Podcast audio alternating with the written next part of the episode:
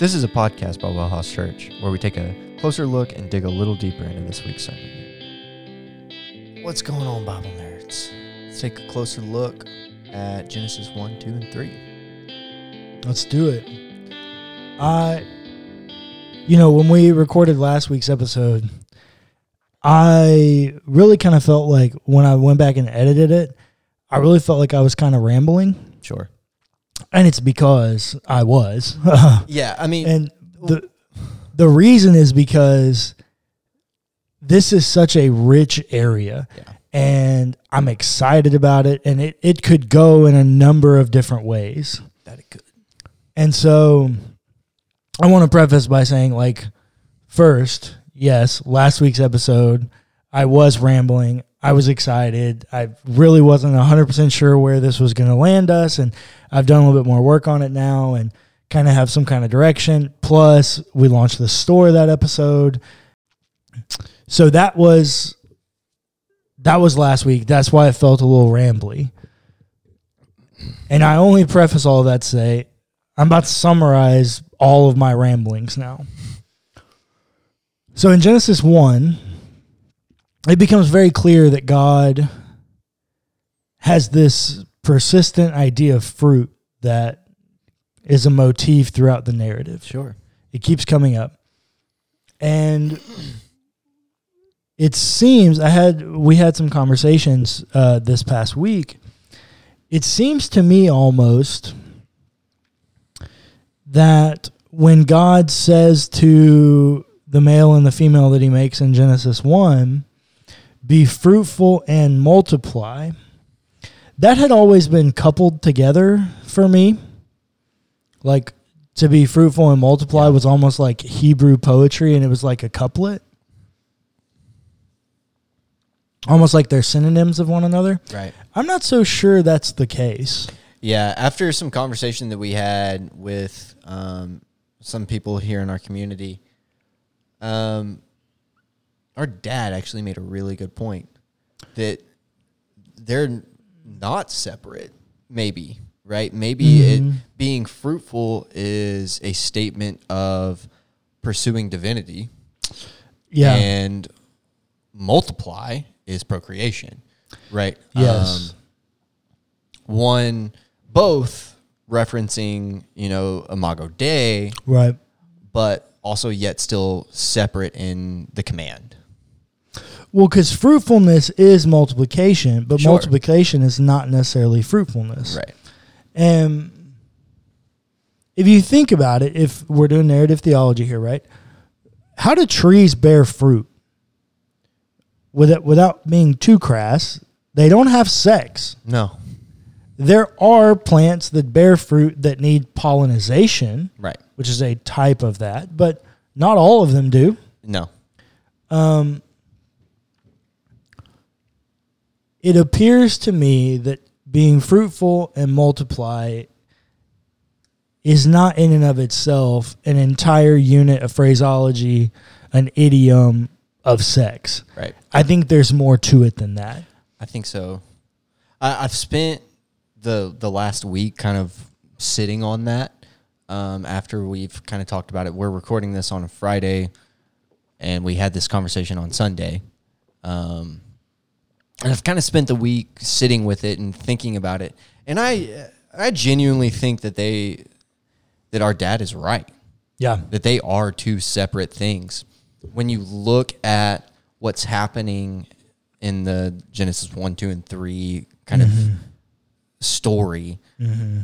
now it's too, it's really weird, but like mm-hmm. when you look at it as a whole, it's really honestly seems to make sense that it's something different. And then Yeah. when you put the narrative of fruit together throughout scripture, which we're going to keep talking about, right? Yeah. it, it's especially when we get to Paul talking about like fruits of the spirit, right? Be fruitful Yeah. and multiply, right? Being fruitful is in a way these fruits of the spirit, things that push you towards divinity to God likeness, um, and multiplying is simply just procreation. Well, which I also think is a part of the image. Right. Oh, Right, absolutely so- it is. so absolutely what, it what I think is happening here is that Genesis 1 is giving you more of a feel that Genesis 1 reveals a whole lot about who God is. right. And the number one thing that it reveals about God is that God is good and the things he makes are good. Now, it also lets you know that God is maker. Yes. Do you remember the old school like meme, gif, whatever? And it's like, I made these. You mean GIF? No, no, stop. Stop. Sorry, I couldn't resist. No. Oh my God. Old Oh. school. Old school. F's in the chat for Clayton. Fail. Fail, fail, fail, fail, fail. That is okay. Moving on. All right. Now you made me lose my train of thought. It That's what I'm here to do. choker. So through it, Genesis one is this conversation uh, that God is maker, and He made these. he made these. He made these from the old GIF, Right. and then He tells His people, "Hey, now you go and make these." It's an interesting kind of command and structure there. Sure. But the other piece of that is making something is also not the only characteristic of God that's Right. revealed in Genesis 1. Yeah. God's goodness is surely revealed in that Sure. moment. Be fruitful and multiply. Right. I think fruitfulness is the part of your divine likeness that you're in pursuit of that's mimicking, per se, the divine attributes of God, the goodness of God. Um, and multiplication is to say that you, like God, have the capacity to be like God in bringing about life and experiences of life. Hmm. Hmm. So, with that, that's Genesis 1. Genesis 2. Fruit takes a different understanding in Genesis 2. The narrative is not the same with fruit in Genesis 2 because now, and interestingly enough, if you haven't heard me talk about this on some of our other podcasts, I've talked about how Genesis 1 and 2 are not the same story. In my mind, they are very clearly two different stories telling two different truths about God. Both still 100% true, but they are clearly not in unison, and that's okay. Yeah. Here in Genesis 2, there's several things that I want you to realize about this narrative. First and foremost is that where we think the Garden of Eden was located, based on the description here in Genesis 2, is in Mesopotamia. Right. Clayton, do you know what Mesopotamia is to the rest of the world? Mesopotamia is the most fruitful and Right. fertile land in the entire world. Yeah. Don't don't let it be lost on you that it's the most fruitful land. Right. The soil in and of itself just produces lots and lots of fruit. Correct. Yeah. And here's the deal. In Genesis 2, beginning in verse 9, the text says, Out of the ground the Lord God made to grow every tree that is pleasant to the sight and good for food. The tree of life also is in the midst of the garden, and the tree of the knowledge of good and evil. Clayton, when you are hungry, does fruit become food? Yeah. Yeah. we're already getting introduced to the fruitfulness of even Genesis chapter 2. And then the text goes on and it tells you where Eden is with the Tigris, the Euphrates, these four rivers here.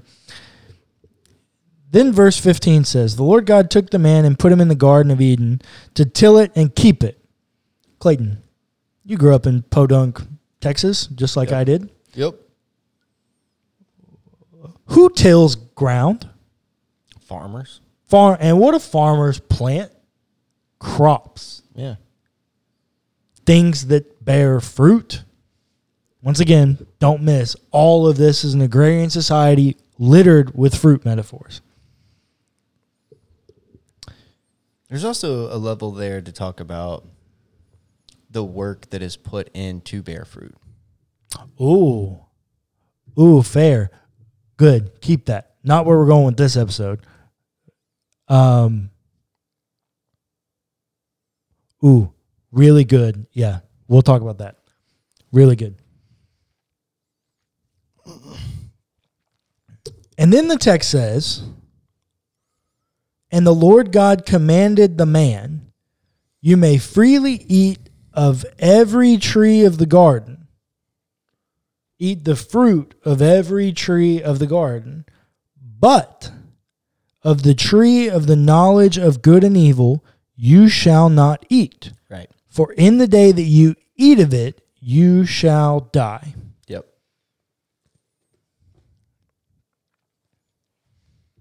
up to this point, and I, I don't think it, the writer in me wants you to know that it's not lost on me this train. This is a transitional sentence for the story. Right. Up to this point in the story, Clayton, do you know one thing we're not told? Hmm. That anything is bad. Yeah. You've not been It's all told good. once that anything is bad, wrong, Yeah. unfit, nothing. It's all good. until this moment when you're introduced to the tree of the knowledge of good and evil. And this tree, the fruit of this tree, yields death. Right. Do you know what the next sentence is?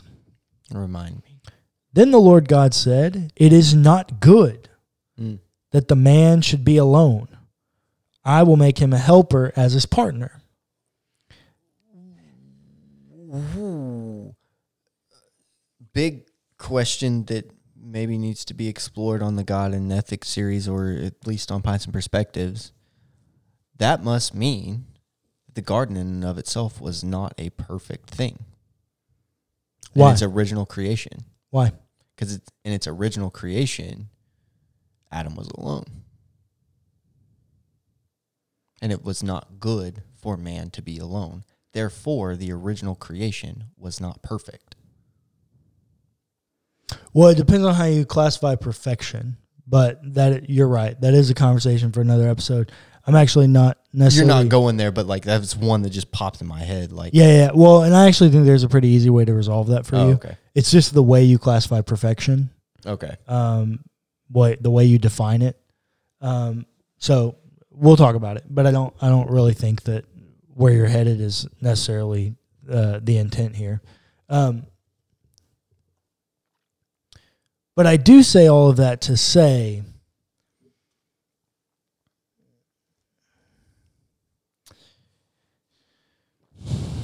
time and time again up into this part we've been told to be fruitful and multiply right, or this idea of fruit and bearing fruit, all of this. There's no way for a human to multiply. There's no way for a human to bear fruit in a like biological kind of way right. without a helper. Sure. Now, which I do want to point out, I have been very critical of this text in the past. I also am still very critical of this text. Don't don't hear that total shift. But our good friend Andrew Barrett, plus a professor of mine at Truett, pointed out that word helper, it's not a subservient helper kind of word. In the Psalms, where it says, and the Lord is my help, right, Same word. Yeah. No, that's word. a good point. Not a subservient kind of role. Um, honestly, and maybe my qualm is not with the text. Maybe my qualm is more with the How historical interpretation from old white powerful men trying to oppress women. The toxic masculinity of the Yeah. church. Yeah. But so he tells them it's not good that you're going to be alone. So then he goes and he, you know, causes Adam to go into this deep sleep, and then he, you know, pulls his rib out and makes Eve. Uh, that whole story. Now, that's summarizing all of it. Mm. Here's the point that I really want to get to.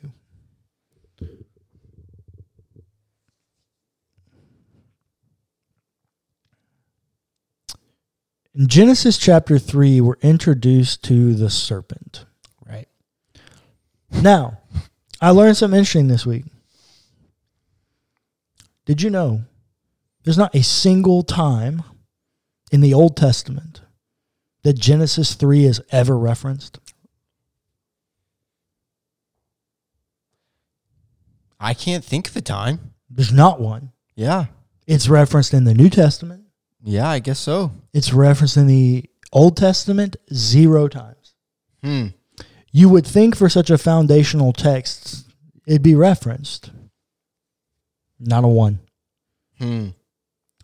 So, do you know what that means? No.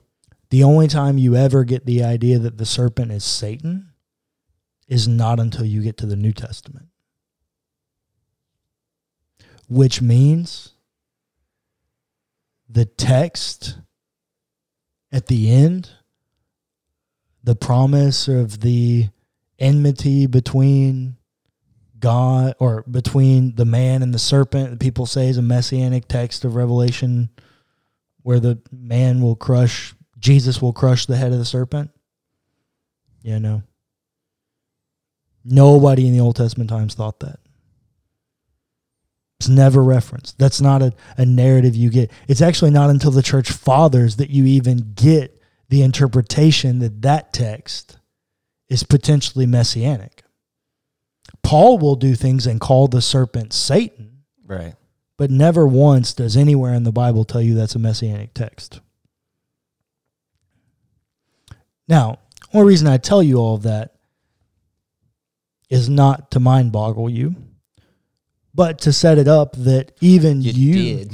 well, but I set it up to tell you that even you living your life in church have been hoodwinked. Sure. That's the yeah. Very few people in the world look at a snake and go, "Ooh, fun." right. That's enmity.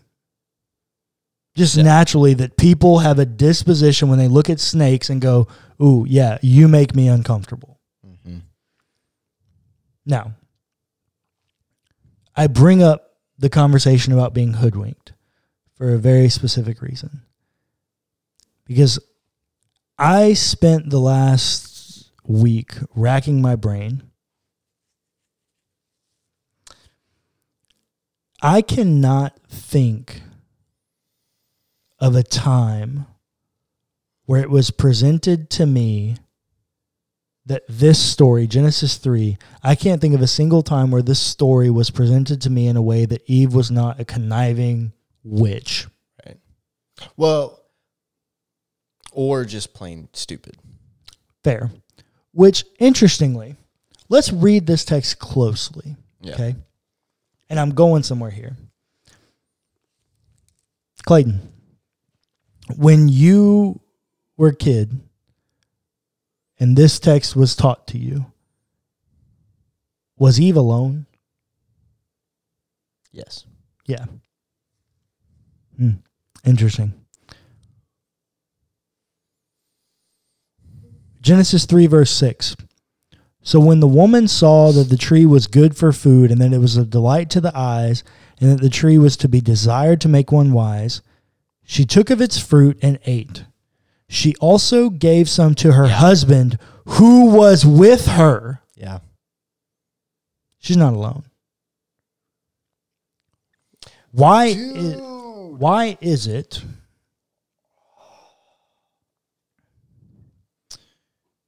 that you and most other people have been quote unquote to the words that I'm using hoodwinked? Why? Uh huh. Well, Be think very critically here. like of the text No, no, no. of the church. of just overall think very critically. Really ask yourself the question why? Why would I have this reading and understanding of the text? Because then it gives power to the man. That's the deal. It well, and it's not just that. The interpretation of Genesis 3 that we were given they needed to have as the foundation of the faith that they wanted to construct. Yeah. Let me tell you what I think's happening here. And let me tell you how or let me ask you how different my reading of this text is than the one that you were given. Now, the serpent was more crafty than any other wild animal that the Lord God had made. He said to the woman, Did God say, You shall not eat from any tree in the garden? The woman said to the serpent, We may eat of the- fruit of the trees in the garden. But God said, You shall not eat of the fruit of the tree that is in the middle of the garden, nor shall you touch it, or you shall die. But the serpent said to the woman, You will not die, for God knows that when you eat of it, your eyes will be opened, and you will be like God, knowing good and evil. So when the woman saw that the tree was good for food, and that it was delight to the eyes, and that the tree was to be desired to make one wise, she took of its fruit and ate. She also gave some to her husband, who was with her, and he ate. Then the eyes of both were opened, and they knew that they were naked. And they sewed fig leaves together and made loincloths for themselves. So homie Adam just sat here, watched all this happen. He's at least not an active participant in the conversation. I really doubt that he's not having, if Adam and Eve are genuinely like real physical people and not some kind of myth about creation. Sure. Which is a very valid question to ask, by the way. Well, I think it is. Yeah. I mean, all all of it's pretty valid questions. Um, from Genesis one through eleven, it feels very universal and Right. almost folklorish. Right. And that's not to speak ill of the text. Please don't please Yeah, don't yeah, hear me yeah, say yeah, that. But at the same point, these are all conversation. Like almost every one of these stories, the Bible's not even the oldest version of them. Right. Now the Bible's a very different version of them, but you have the Epic of Gilgamesh, you have Right. you know these other flood stories, you have other versions of the Tower of Babel. Like Right. Feels like etiology and cosmology are not something that's unique to the Bible. no, that's true. Ancient Near Eastern cultures had answers to all of these, and they're significantly older Right. than ours. So it's not it's not to say speak ill when I call it folklorish, but it is to say that Genesis 1 through 11 is clearly the universal elements of the text, and you don't get to the isolated like biblical pieces until you get to chapter 12, which introduces the character of Abraham, which Right. then launches the Abrahamic religions. Which, if you don't know, is Christianity, Judaism, and Islam. Here's what I think is happening in this story. I think Genesis 1 and 2 have set you up to believe that fruit is a part of the goodness of God. I think Genesis 1 and 2 have set you up to believe that being fruitful is an element of divinity. It's a command of God, and so to be fruitful is to be divine like God. Right. Um, this is not a conversation about why the serpent is in the garden.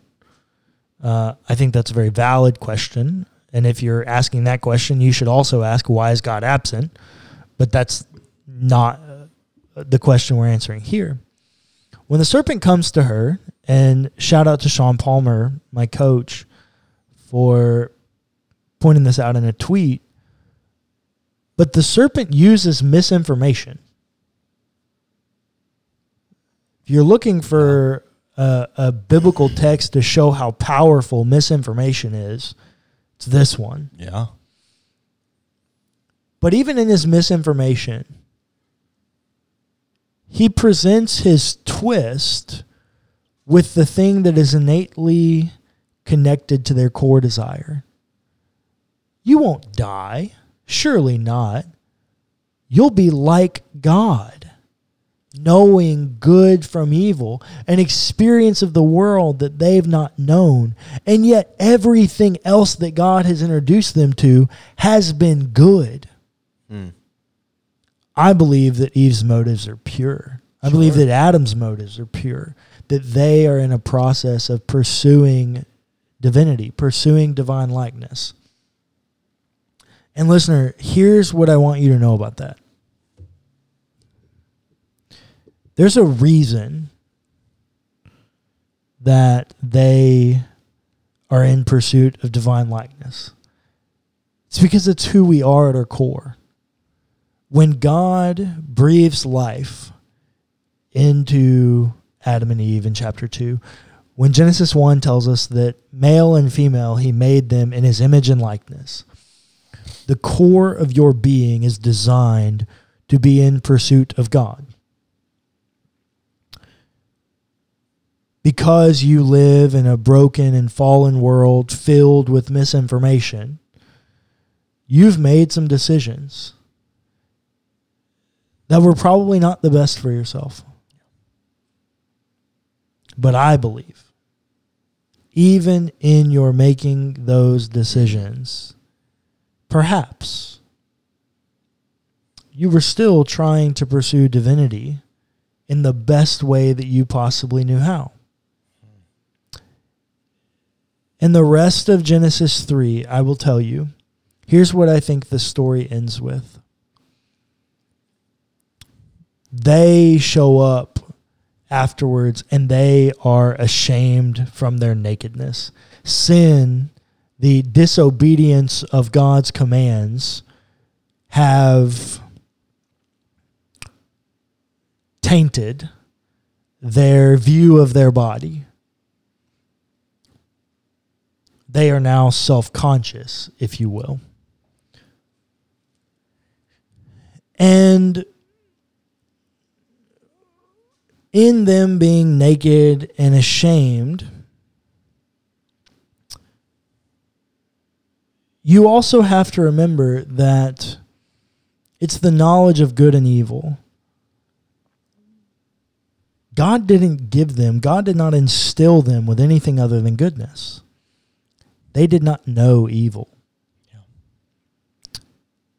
And so, when things happen, and God calls for them in the garden, it becomes clear that they've messed up. They've done something, in the truest sense of the word, catastrophic. Their entire world is about to change. But even in their entire world changing, and God gives some very, very strong curses to them God actually initiates the thing that is utterly against him, the thing that you would have never known God to be God, creator, God, maker, God, giver and author of life. At this moment, things change. And the text says, after all of this, God took and made for them clothes from skins. Listener, if there's one thing I want you to know about all of this language of fruit, is that being fruitful means that you're in pursuit of divinity. Being fruitful means you're in pursuit of divine likeness, and you're going to do some things wrong. In your pursuit of the fruitfulness of God, you're going to do some things wrong. But I can't help but read the story to say that God is willing to do absolutely anything, including be the first character to initiate death. The first one that we actually see take life isn't Cain. Right. It's God when he kills the animal to make them clothes. Because even in your failed attempt at fruit bearing, you were still fruit seeking. So God has care for you and love for you in your moment of attempt as much as He does in your moment of success.